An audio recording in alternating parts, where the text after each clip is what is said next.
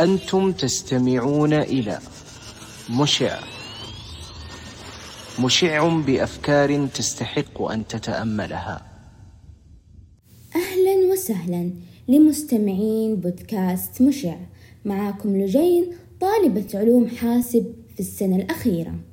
عنوان حلقتنا لليوم رحلة الشغف، بتكلم فيها عن رحلتي وكيف اكتشفت شغفي. بداية، ما هو الشغف؟ اختلفت معاني الشغف، لكن كل المعاني تؤدي إلى تعريف واحد، وهو الشيء اللي فعلك له نابع من القلب وبدون أي مقابل، وعندك الحماس والقدرة لفعله لوقت طويل. لكن في معاني خاطئة كثير المفهوم الشغف، واللي مثل ما أختكم لجين عرفت الشغف بالمعنى الخاطئ، وخلال رحلتها تعلمت معنى الشغف بالشكل الصحيح. طيب، إيش المعنى الخاطئ اللي كان يدور في بال لجين؟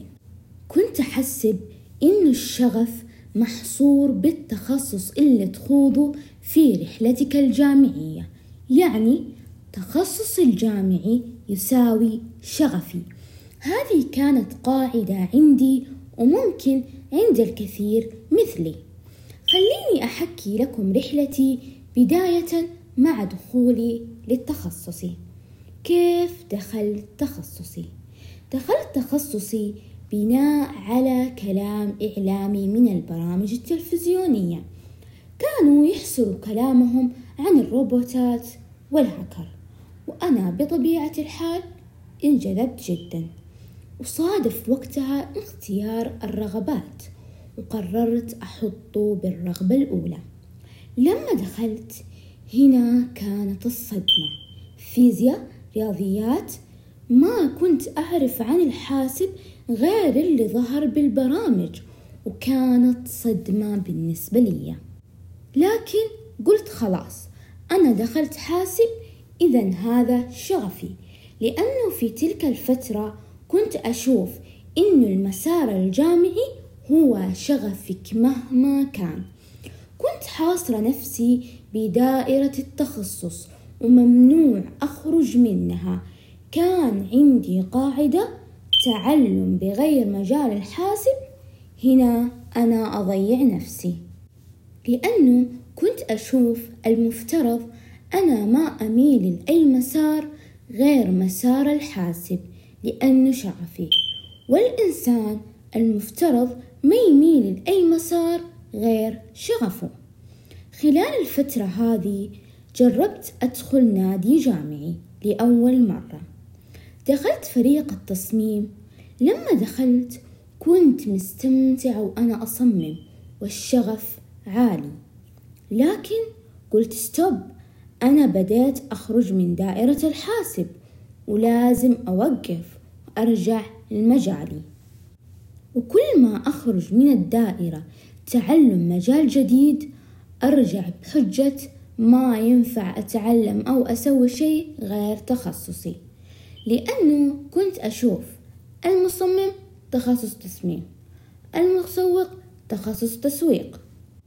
خلال الفترة هذه لما كنت حاصرة نفسي بدائرة التخصص تشتت جدا، كذلك ما كان عندي أي هدف، وفقدت الشيء اللي أسعى له، ومعاد صار لأي شيء أسويه لا قيمة ولا روح.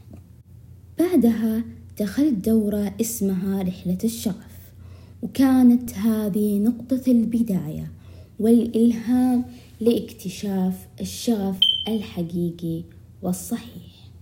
أول شيء عرفت معنى الشغف الصحيح، وإنه حصرك لنفسك بدائرة تخصصك وهو مو شغفك، هذا الشيء بيتعبك، لأنه باختصار شغفك مو بالضروري يكون تخصصك.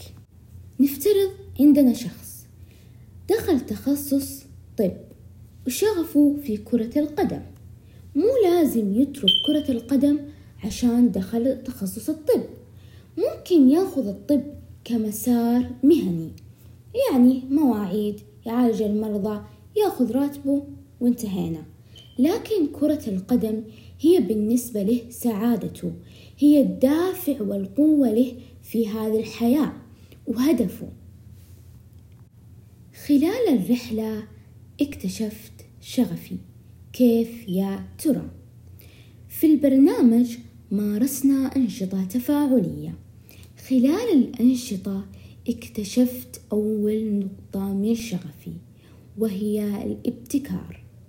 كانت الأنشطة تتضمن التفكير في الماضي والاستلهام منه، واكتشفت إنه شغفي كانت أمور أسويها وأنا صغيرة، لأنه لما نكون صغار نسوي الشيء بدون تفكير مادي أو مهني أو غيره. أفعالنا كانت شغف نابع من القلب. إيش علاقة شغفي في الماضي؟ أستذكر لكم مثال بسيط. لما كنت في المتوسط كان عندنا نشاط، وجمعونا وقالوا يلا طلعوا حل المشكلة معه، وأنا ما كنت أعرف أي شيء عن الابتكار، وما كنت أعرف إنه في شيء اسمه أصل ابتكار. وطلعت حل المشكلة كنا نواجهها بالبيت، عبارة عن جهاز يطلع لك كل الأجهزة الإلكترونية والكهربائية اللي شغالة في البيت، زي مكيف، فرن، تلفزيون وغيره. هذا كان مثال بسيط يشرح سبب ارتباط شغف الحالي بالماضي. أستذكر لكم مثال آخر. كان في مسابقة روبوتات، وقتها طلعت ثمانية أفكار في وقت واحد، لكن للأسف انتهى وقت التقديم على المسابقة. لكن الدكتورة لما شافت أفكاري قالت أنا اتصلت عليهم عشان أخليهم يسووا لك استثناء وترجع تسجلي، من كثر ما كانت أفكارك رهيبة. فالعلاقة هنا أنا كنت أبتكر بحب بدون أي دوافع خارجية، كان شيء أحبه. والحمد لله انتهى البرنامج واكتشفت ما هو الشغف الحقيقي والصحيح، واكتشفت شغفي. اللي حابة أوصله نهاية الحلقة، أولا شغفكم ليس محصور على تخصصكم الجامعي، اتبعوا الشيء اللي تحبوه. ثانيا كل شخص له رحلته الخاصة في اكتشاف شغفه، خوضوا رحلتكم الخاصة فيكم، وبإذن الله كل الأشخاص الضائعين حيجي اليوم اللي تكتشفوا فيه شغفكم وتسعوا له بكل حب. كانت معكم لجين من بودكاست مشع، شكرا لكم.